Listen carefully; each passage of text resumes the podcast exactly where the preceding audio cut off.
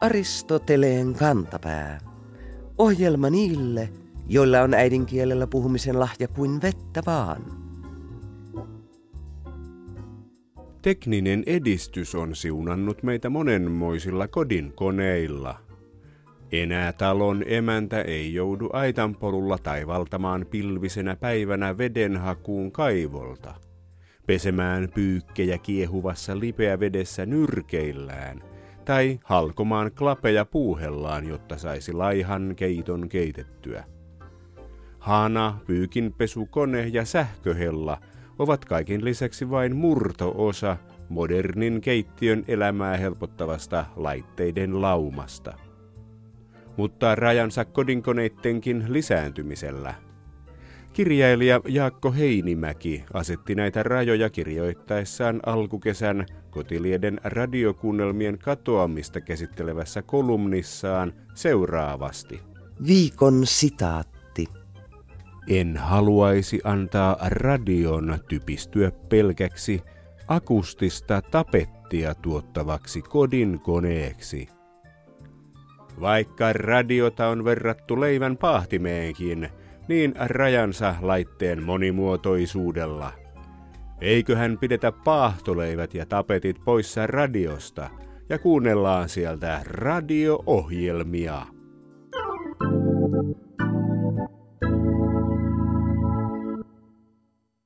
Apassi, Viesker, El Vihuri, Saran Salama, Totemi Rock, Klassiko Meret, Indian Silver, Stefano Pueblo, Super Fling, Mombasa, Baron Pepper, Rocky Kim, Edus Speedy, Argon, Opal Viking, Teijan tähti, Leasing, Veeran pehtori. Kyllä, arvasitte aivan oikein, tänään puhumme hevosista niiden oikeilla nimillä. Ravihevosten nimet ovat alaan vihkiytymättömille jatkuva ihmetyksen ja vitsien vääntämisen aihe. Välillä tuntuu, että osa ravihevosten nimistäkin on vitsejä. Kuten kunnon ylioppilasaine, mekin aloitamme antiikin ajoista. Kun siteerataan vanhaa roomalaista sanontaa siitä, että kansan saa pysymään hiljaa tarjoamalla heille leipää ja sirkushuveja – on hyvä muistaa, että suosituin huveista oli kilpaajo. Kilpaajo oli tietenkin aivan erilaista kuin nykyajan raviurheilu, mutta jo tuolloin alalla oli omat ratsastajatähtensä. Esimerkiksi Gaius Apuleius Diokles ajoi uransa aikana yli 4000 nelivaljakkolähtöä, joista hän voitti lähes 1500. Hän jäi eläkkeelle upporikkaana – 42 vuoden iässä. Tuohon aikaan hevosten nimet olivat ytimekkäitä. Diomedes, Alcides, Kompressor ja Spedusa olivat aikoinaan rajuja heppoja. Kompressor kuulostaa siltä, että se voisi nykyäänkin olla ravurin nimen osa. Mutta miten hevoselle nykyään annetaan nimi? Oppaaksi liinaharjojen nimien maailmaan saamme tänään pitkän linjan hevostytön suomen kielen tohtorin Maria Kalskeen, joka on nuoruuden ratsasusharrastuksen jälkeen kollunnut niin raviradat kuin vihdoin Turun yliopiston suomen kielen laitoksen, jonne hän muutama vuosi sitten teki väitöskirjan Suomessa syntyneiden hevosten nimistä.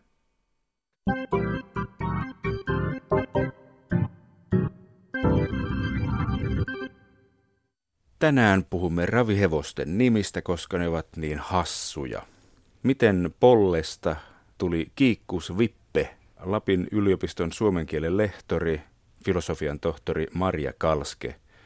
Miksei meillä ole ravihevosta nimeltään Valko tai Harmo? Nykyään hevoset rekisteröidään ja jokaisella hevosella on oltava ihan oma nimi, ei saa olla kahta saman nimistä. Ja silloin nämä vanhat perinnenimet eivät riitä. Silloin kun hevoset olivat työhevosia tai vaikka olisivat olleet missä tehtävässä tahansa, niin kun niitä ei rekisteröity, niin niitä voi olla samannimisiä hevosia kylässä monta. Toinen asia sitten on, että kun kilpailutoiminta alkoi ja laajeni ja sai arvostusta, niin nämä parhaat hevosetkin tahdottiin erottaa tavallisista työpolleista ja silloin ne saivat muunlaisia nimiä kuin suoraan väriin viittaavia tai sukupuoleen viittaavia, niin kuin Tamma tai Ruuna on voinut olla ihan oikea työhevosen nimi. Näinhän se lähti liikkeelle jo 1900-luvun alussa, kun osa Suomen hevosista erikoistui juoksijoiksi. 1800-luvun puolivälin jälkeen on meillä ollut ihan valtiojärjestämiä ravikilpailuja, joihin osallistui sekä tammoja että oreja. Ja niistä parhaista oreista sitten valtio osti niin sanottuja ruunun oreja, joita sijoitettiin siitoshevosiksi maalaispitäjiin. Ja näillä oli monta kertaa ihan yksinkertaisia lyhyitä suomenkielisiä nimiä, mutta kuitenkin johonkin positiiviseen ominaisuuteen viittaavia, usein uljasta, ja tällaisia. Ja kun kerran pitäjään tuli ori reipas siitosoriksi, niin kohta siellä saattoi olla monta ruunareipasta sitten sen jälkeen. Alun perin kilpahevosen nimet olivat siis tällaisia uljaita ja reippaita. Kyllä, ja toisaalta ensimmäiseksi annettiin kilpahevosille ja näille kantakirjattaville hevosille ihmisten etunimiä, koska vanhaan aikaan osa kansan ihmisistä vierasti kovasti sitä, että eläimelle annettaisiin ihmisen nimi. Ja kun kantakirjahevoset, ne olivat niitä ensimmäisiä statushevosia, Suomen hevosia, kun ne olivat jotain muuta kuin tavallinen polle, niin ne saivat tällaisia huomattavan epätavallisia nimiä. Ne saivat ihmisten nimiä. Ja oikeastaan tämä ihmisten nimitraditio sitten tuli ja säilyi kauemmin tammahevosilla. Juoksija ori tai yleensä kantakirja ori oli sitten vielä kovemman statuksen eläin kuin tamma, niin sitten oreille alkoi tulla jo aikaisin sellaisia nimiä, jotka kertovat myös jotain hevosen sukutaustasta. Ja silloin alkoi tulla näitä kaksiosaisia nimiä. Ne voivat olla reippaan muistoja tai liinun tähtiä ja kaikkea tämän tapaisia, joissa ensimmäinen osa kertoi hevosen isän tai joskus emon nimen, jälkimmäinen osa oli varsinainen oma nimi. Seuraavassa vaiheessa tämä muoti levisi sitten tammojenkin nimiin. Ravurit, ovatko ne Suomen hevosia? Kyllä ravuri voi olla Suomen hevonen ja itse asiassa tämä Suomen hevosen monimuotoisuus ja monikäyttöisyys on pelastanut rodun. Ja toisaalta se, että isänät ovat olleet kansalaistottelemattomia jo ennen toista maailmansotaa. Vaikka virallinen työhevoskantakirja pyrki vahvaan työhevoseen, niin isänät ovat aina arvostaneet nopeaa menijää. Ja sen takia he ovat myös halunneet hevosia, jotka pystyivät voittamaan sen naapurin hevosen kirkkomatkalla tai markkinamatkalla. Nykyään Suomen hevonen pääasiassa ansaitsee kauransa juoksemalla radalla ympyrä. Toinen asia on, että 50-luvun lopulta lähtien Suomen on tuotu lämminveri ravureita. Nämä ravurit ovat sitten vierasta rotua ja niillä on pääsääntöisesti ei-suomenkieliset nimet. Meillä nykyään vasta vuodesta 1971 alkaen on täytynyt rekisteröidä ihan kaikki hevoset. Ja voi olla, että joskus isäntä, kun huomasi, että hevonen pääsee kantakirjaan, niin joutui siinä paikassa sitten keksimään nimen. Silloin oli systeeminä se, että muunneltiin hevosen isän tai emon nimeä. Kun oli eri, niin sitten oli eriloja, erili ja kaikkea tällaista. Ja ne hullut kaksiosaiset nimet ovat usein eri aro tai ero loppuisia. Ja näissä on kuuluisat suomalaiset juoksija-orit takana, eri Aaroni, Eromus ja niin edelleen. Näiden kuuluisuuksien jälkeläisiä ja jälkeläisten jälkeläisiä monessa polvessa on sitten kantanut näitä, sanoisiko, aateluuden tunnuksia. Nykyään nämä nimenalut ovat kiellettyjä ihan sen takia, että niitä samantyyppisiä nimiä tulisi muuten kovin paljon. Lisäksi ikään kuin halutaan säilyttää nämä aateluustunnukset vain niiden ensimmäisten jälkeläispolvien omina niminä. Hevosilla tavallaan siis on, vaikka niillä ole sukunimeä, niin kuin ihmisillä on sukunimi, mutta niillä tavallaan kuitenkin nimet periytyvät, vaikka ne saattavat olla maallikolle täysin käsittämättömässä muodossa. E, kyllä, ja Raviväki itse on varsin taitavaa tunnistamaan näitä hevosten nimien, sanoisiko kätkettyjä viestejä.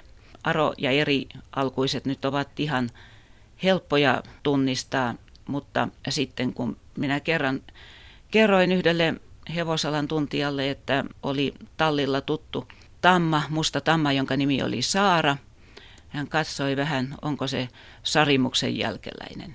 Ja mä olin, jaa, enpäs tiedä, mutta tarkistin asian ja niinhän se oli. Kyllä nämä nimet kertovat sisäpiirille aika paljon. Eikä se ole tarkoituksellista salakieltä, mutta se on tapa keksiä uusia nimiä, kun muuten tulee nimipula. Ja joskus nimet samalla, kun ne viittavat hevosen sukutaustaan, niin ne ovat ihan niminä itsenään hauskoja, humoristisia, monimerkityksisiä. Ja näkee, että hevosen nimenkeksijöillä on ollut mielikuvitusta ja verbaalista lahjakkuutta ja monta kertaa hirveän hauskaa varmasti, kun ovat niitä nimiä keksineet. Vaikuttaa siltä, että siellä olisi taustalla humoristi. Hevosmies huumori, kyllähän sitä on vaikka kuinka paljon. Ja se ei koske erikseen ravurien nimiä, se koskee kaikkien hevosten nimiä. Voisiko ajatella, että hevosen nimi Hemotes olisi osoitus hevosmieshuumorista? On ihan varmasti. Ja tuo mainittu hevonen on syntynyt muistaakseni vuonna 2000 ja vuonna 2001 ja vuonna 2000 näihin aikoihin niin ilmestyi Hemohes, Hemotes, Hepohes, Hepotes, tämän tyyppisiä nimiä rekisteriin vaikka kuinka. Ja enkä minä ainakaan näe siinä muuta selitystä kuin Lahden surulliset MM-hiihdot vuonna 2001. Kyllä tämä on ollut eräänlaista vinoilua. Todennäköisesti näitä hevosia ei ole kuitenkaan nesteytetty. Siinä menisi pussi poikineen hemohessa, jos alkaa hevosta nesteyttää. Eh, varmasti menisi ja eläinlääkärit ovat kyllä tarkkoina radoilla. Ei sitä pääse tapahtumaan. Yksi tapa nimetä hevosia aikaisemmin ihan virallisesti ja nykyään sitten näin epävirallisesti on kutsua sitä entisen omistajan tai kotipaikan mukaan vanhassa kansanomaisessa systeemissä näitä nimiä käytettiin ihan käytännön syystä. Se oli vain lyhennys ilmauksesta tai hevonen, joka on ostettu sieltä ja sieltä. On tiettyjä vakiintuneita tunnuksia, joita aina kasvattajat antavat kaikille omassa tallissa syntyneille varsoille. Ja nämä tunnukset sitten seuraavat hevosta koko sen elämän iän. Nimeä ei saa nykyään vaihtaa. Että se on hippoksen yksi sääntö. Esimerkiksi takavuosien ravuri Houston Laukko on tätä tyyliä Laukon kartanosta Vesilahdelta. Kyllä, kyllä sieltä ja, ja Laukon kasvateilla on sitten toinenkin erikoisuus nimissä. Nimittäin samana vuonna syntyneet varsat saavat aina samalla kirjaimella alkavan nimen niin, että kun näkee hevosen, jolla on sukunimenä Laukko, niin sitten sen varsinaisen etunimen alkukirjaimesta asiantuntija voi laskea, että kuinka vanha hevonen on. Siis toinen näistä nimistä ei välttämättä johda tänne kasvatustallille? Ei, ei toki, eikä välttämättä sukutaustaankaan. Kyllähän hevosella voi olla nimenä vaikka Robin Hood tai Rob Roy tai mitä hyvänsä tällaista, ja se on vain otettu jostain. Ja jotkut nimet viittaavat sukutaustaan niin lievästi tai niin salakavalasti, että ei sitä asiantuntijakaan huomaa. Silloin täytyy ajatella, että tätä hevosvanhemman tai joskus molempien vanhempien nimien äänteitä on käytetty vain teknisenä apuna, kun on keksitty uusi nimi. Voiko sitten päätellä hevosen nimestä, että jos se on englanninkielinen, niin se ei ole Suomen hevonen? Useimmiten näin on, mutta Suomikin kansainvälistyy, niin kyllä nykyään on ihan Suomen hevosia, joilla on vaikka minkäkielisiä nimiä. Kun Suomeen näitä lämminveriravureita ryhdyttiin tuomaan, ensimmäiset hän olivat presidentti Kekkosen lahjahevoset Neuvostoliitosta. Ja silloin rouva Sylvi Kekkonen keksi näille kolmelle hevoselle uudet nimet. Ori Lento, Tamma Kaunotar ja Tamma Lumikki. Eli niiden vanhojen venäjänkielisten nimien tilalle tuli uudet suomalaiset. Mutta tämä muoti ei sitten laajentunut, että tämän jälkeen kun nämä hevoset saivat varsoja ja kun sitten kohta isännät ryhtyivät Kekkosen mallin mukaan ostamaan myöskin Venäjältä tai lännestä hevosia, niin vierasperäiset nimet niille pääsääntöisesti tuli. Saksasta ei paljon ole ravureita tuotu ainakaan siihen aikaan, kyllä joitakin, mutta Ruotsin kautta amerikkalaista ravuriverta tai ranskalaista, Tanskasta tuotiin varhain huomattavan paljon hevosia ja niillä on ollut englantilaiset nimet. Ainoastaan ranskalaisilla tuontihevosilla on, oli yleensä ranskankieliset nimet, mutta niiden jälkeläiset saivat täällä englanninkielisiä nimiä ihan sen takia, että meillä osataan englantia. Se oli ikään kuin ei-suomalaisuuden symboli. Silloin ei enää ollut niin väliä, että on hevosen sukutausta Ranskasta, Yhdysvalloista, Saksasta vai mistä. Sitten on tällaista yleistä, sanoisiko romaanista, espanjalaistyyppistä nimeä Rosita ja, ja sen sellaista. Eli nämä vaikutteet tulevat samoista lähteistä kuin kaikessa muussakin yhteiskunnassa. Kyllä, ja tällainen populaarikulttuuri, viihdekulttuuri, urheilu ja kaikki mahdolliset elämänalat ovat olleet nimien lähteinä. Joten kun tässä on ollut puhetta, että nimi viittaa hevosen sukutaustaan tai talliin, niin tämä on osa hevosen nimeä, mutta sitten nimessä on jokin hevosen ihan ikioma osa, ikioma elementti. Ja se kyllä kertoo yhteyksistä anglosaksiseen maailmaan ja Keski-Eurooppaan.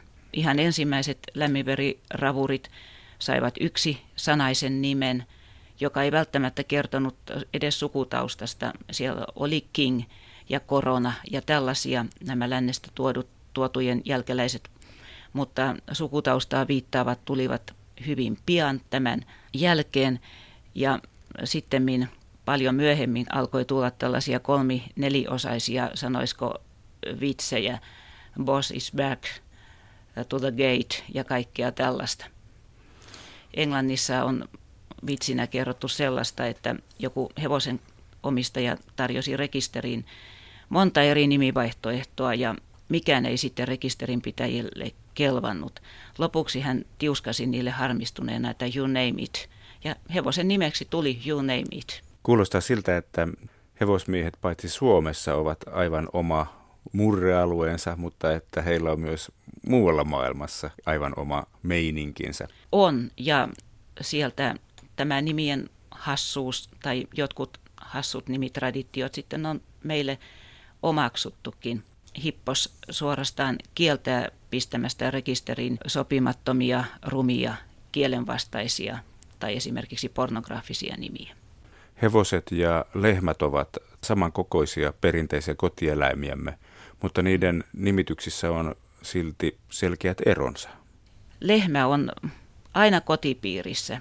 Se on siellä laitumella, tuo ihmiselle monella tavalla ruokaa ja elantoa. Hevonen on kaveri, se on työkaveri, se on harrastuskaveri, se on työväline joillekin, toivottavasti ei pelkästään sitä, mutta sen kanssa liikutaan sodassa ja rauhassa, pellolla, metsissä, missä hyvänsä. Tämä varmaan on heijastunut nimi. Voidaanko siinä ajatella myös sukupuolin roolia? Perinteisessä suomalaisessa yhteiskunnassa naiset ovat tehneet lypsytyöt ja miehet olleet metsällä hevosten kanssa. Näinhän se on ollut ja naiset ovat varmasti lehmät nimenneet tai kartanoissa palvelusväki. Mutta hevosten nimeäminen ei ymmärtääkseni ole ollut ainoastaan isäntien asia. Jos talon on varsa syntynyt, niin kyllä siinä on koko perhe usein nimeä miettinyt ja monta kertaa lapset kaikkein innokkaimpina. Keskustele, kommentoi ja kuuntele. Aristoteleen kantapään netissä www.yleradio1.fi kautta Aristoteles. Yksi retoriikan ja sanontojen perusmuoto on yleiseksi totuudeksi oletettu väittämä. Vesi vanhin voitehista on tuttu hokema, vaikka veden ja voitelun yhteys ei aina olisikaan vedenpitävä. Veri taas on vettä sakeampaa, vaikka me nykyään tiedäkään tätimme kuulumisia yhtä tarkasti kuin suosikkisarjamme sivuhenkilöiden. Yksi tällaisista sanonnoista on 90-luvun alkupuolella mainosten kautta levinnyt ilmaus Nopeat syövät hitaat. Lausahdus sisältää oletuksen biologisesta totuudesta, jolla oikeutetaan vahvemman laki ja armottomuus myös ihmisten maailmassa, vaikka kuka tahansa peruskoululainen tietää, että leijona ei ole nopeampi kuin gaselli, mutta saattaa silti syödä sen. Vakiintuneiden fraasien käytössä voi saavuttaa sellaisia merkityksiä, joihin ei ole alkujaan pyritty – näin on käynyt elimäkeläiselle ratsastustila Stone Eagle Ranchille, joka mainostaa myynnissä olevia hevosia nettisivuillaan näin. Viikon fraasirikos. Myymme osan hevosistamme pois kesähinnoin, hinnat alkaen 3000 euroa. Nopeat syö hitaat, jos olet kiinnostunut jostain hevosestamme. Kuulijamme Kari pohtii ilmiantonsa yhteydessä, että ovatko myytävät hevoset niin hitaita, että hyväkuntoinen kaksijalkainen metvurstin ystävä juoksee ne kiinni. Saako reseptit kaupan päälle, kysyy Kari, ja samaa ihmettelee Aristoteleen kantapään fraasirikosyksikkö. Kyllä hevosmiesten ja naistenkin kannattaisi hiukan miettiä, mitä sanoo.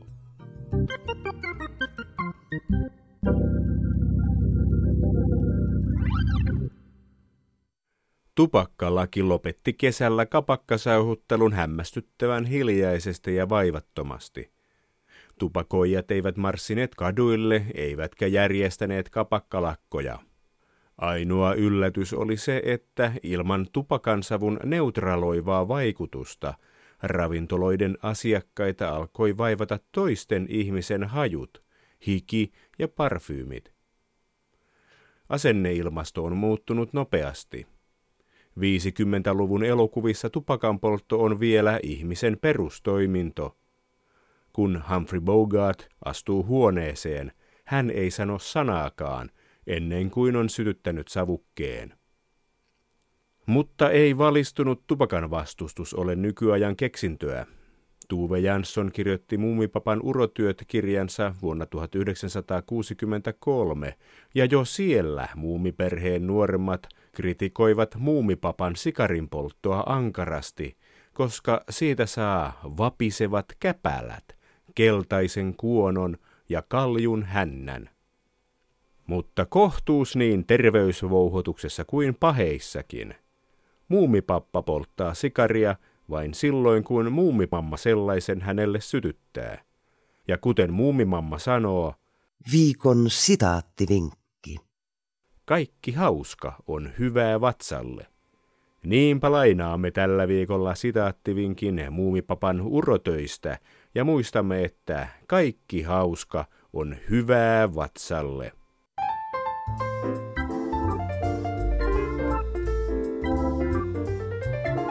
Kerro Aristoteleen kantapäälle, mikä särähtää kielikorvassasi. Tee se internetissä osoitteessa www.yleradio1.fi kautta Aristoteles tai lähetä postikortti PL 58 00024 Yle. Aristoteleen kantapää selvittää, mistä kenkä puristaa.